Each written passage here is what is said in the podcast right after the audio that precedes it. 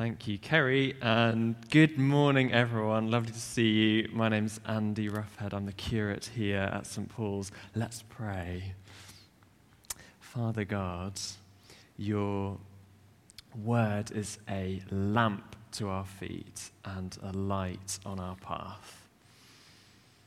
Uh, Lord, we're here this morning. Some of us are in a particular place, others in another place uh, in our walk with you.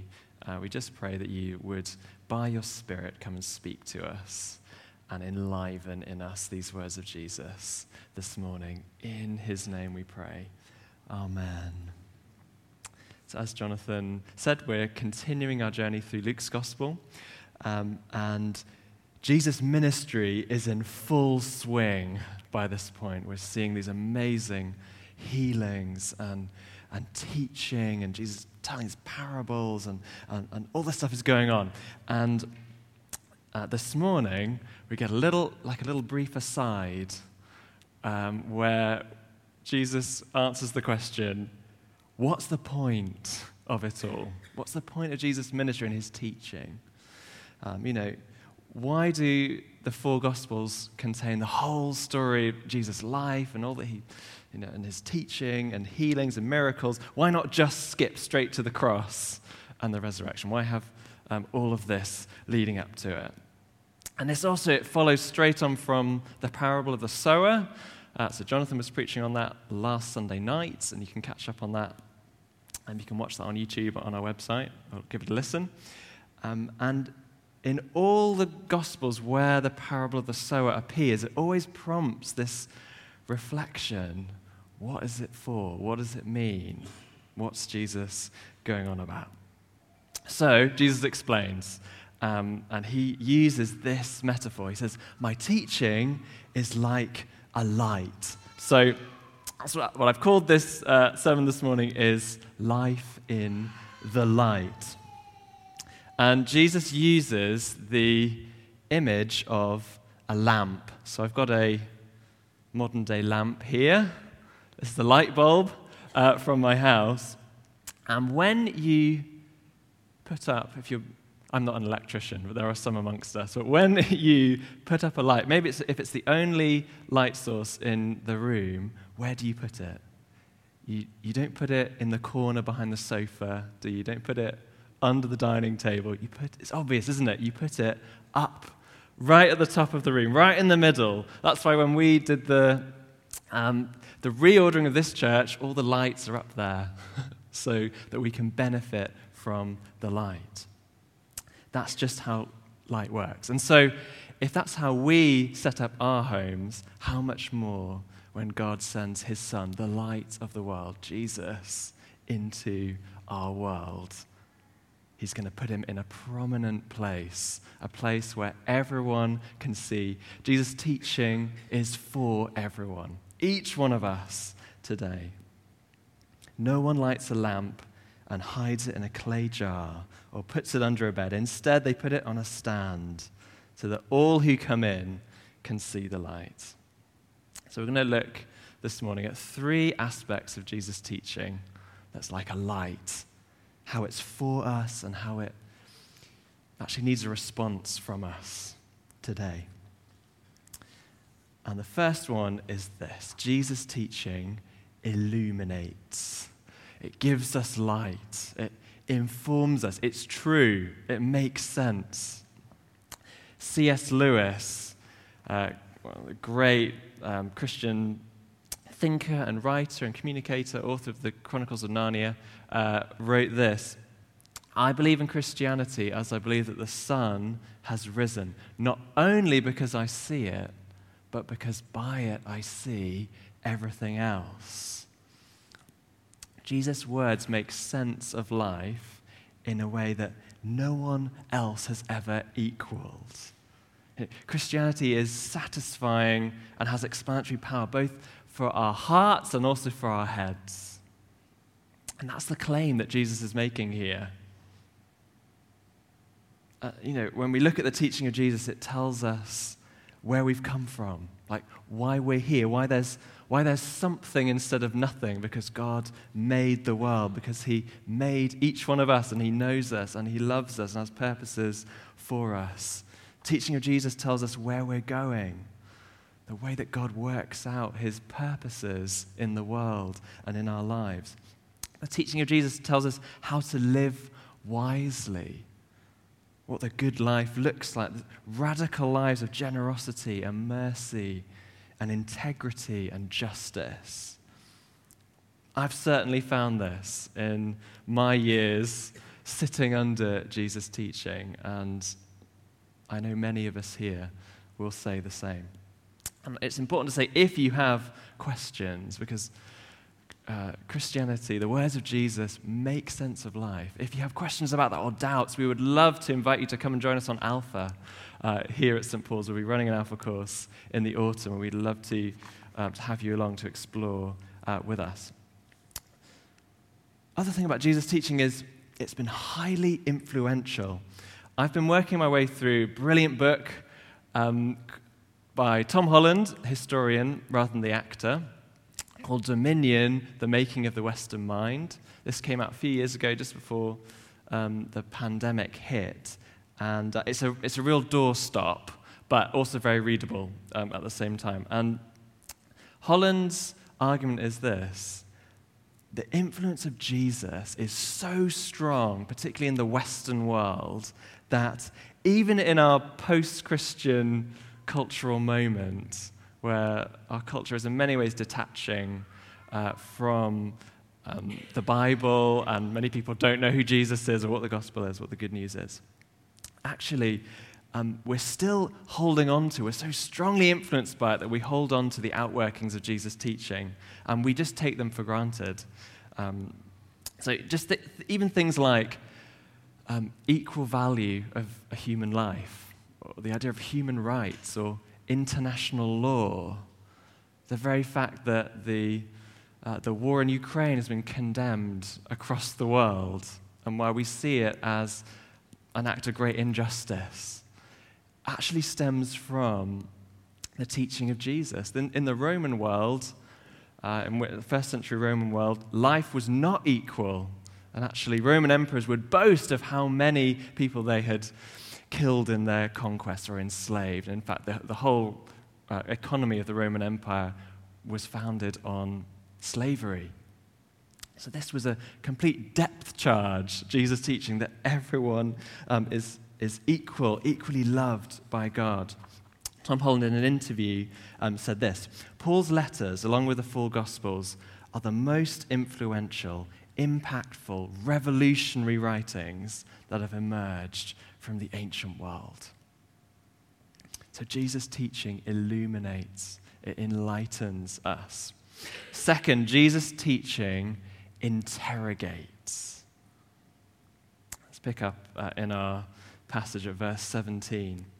Jesus said, There's nothing hidden that will not be disclosed, and nothing concealed that will not be made known or brought out into the open. Therefore, consider carefully how you listen. Whoever has will be given more. Whoever does not have, even what they think they have, will be taken from them. Quite dramatic words uh, of Jesus there.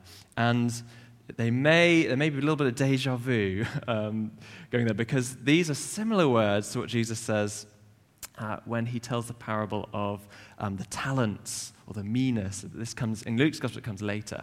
Um, this is the story where Jesus uh, tells it will be familiar to many of us. Uh, tells a story a, a landowner is going away on a trip and entrusts some of his servants with different amounts of money. So one gets 10 lots of money, 10 talents. One gets five, one gets one. And is told, you know, make good use of these while I'm away, and when I come back, we'll see what you've done. Um, and of course, you know, the, the, one with 10 has, has made it into another 10. He's um, doubled uh, the, the, money that's been entrusted to him. The other one has also doubled it. Five has made another five. And uh, one of the, the, the servant that had the one talent of money just buried it in the ground. Thought, well, just try and keep this one safe, and that might be okay. Um, and again, Jesus, uh, the words he finishes um, that parable with, as the, as the landowner comes back, honors the two who've made more, but then to the, the one who has one talent said, Take that talent away from him, give it to the one with ten. For everyone who has, to everyone who has, more will be given. But as for the one who has nothing, even what they have will be taken away. And it's a slightly puzzling one at, first. Be like, what? Why? Why is? Why is? What's the dynamic um, going on there? This is the thing. Light interrogates. It it shows what is there. It reveals. When you turn the lights on, you see things for what they really are. And uh, if you had a particular view, I don't know, if you come down at, at night, you've heard a rustling downstairs at night, and you come down, you're like, what is it? Am I being burgled? Turn the light on. Oh no, it's nothing. It's, I don't know, something, a pot just fell over or something. You, immediately, your, your theory is, is proven right or wrong okay, when we turn the light on. And Jesus' teaching is the light being turned on. Um, in the 16th century, um, there was a, uh, a, scientist, astronomer called Nicholas Copernicus, um, and he proposed a revolutionary new way of understanding. Oh, here's a, here's a nice fancy diagram for the scientists for, a, for understanding the way that the solar system worked. Up until then, um, the, the world had been, or the Western world had been operating on this idea of geocentrism, that the Earth is in the middle of the universe and everything goes around it. The sun goes around it, all the planets go around it. And of course, in order to make that model work, you've got the, the image on the right there of the diagram. You've got to draw some quite loopy uh, different lines um, to make sense of everything. Copernicus proposed actually, instead, that the Earth isn't at the center, the Earth rotates around the sun, as do the other planets. And there were, this was super divisive. Some thought, great, this sounds good, and went along with it. Others, particularly a number in the church, um, opposed it and said, no, this is wrong. But here's the thing those, Copernicus was onto something. I mean, he didn't get it completely perfect. Those people worked on it over the centuries since. But for those who clung on to geocentrism, actually, any kind of scientific knowledge they thought they had ended up kind of diminishing and being taken away. Whereas those who uh, postured themselves towards reality actually then found that unlocked more and more understanding of the way the universe works. And now, you know, we've um, got satellites that are going all around um, the solar system, etc. That's not possible if you cling on to um, the, the world of geocentrism. So I, I wonder if that helps us perhaps to understand a little bit of what Jesus is saying here. When we embrace his teaching, it's like, yeah, we, we see life for how it should be, how it could be. And you can get more and more understanding, more and more uh, living in the life of God. But when we reject it, actually, it's like we're, we're going off into the dark. So, light interrogates, it, it confirms, and occasionally it denounces um, our views. So, to come to Jesus is to open ourselves up to being challenged um, by his teaching and, and corrected. So, light of Jesus illuminates, it interrogates, and, and thirdly and finally, and um, I'll close with this the teaching of Jesus invites. It's attractive, it involves us. At the end of here in verse 19, we read, Jesus' mother and brothers came to see him, but they were not able to get near him because of the crowd. Someone told him, Your mother and brothers are standing outside wanting to see you. Jesus replied, My mother and brothers are those who hear God's word and put it into practice.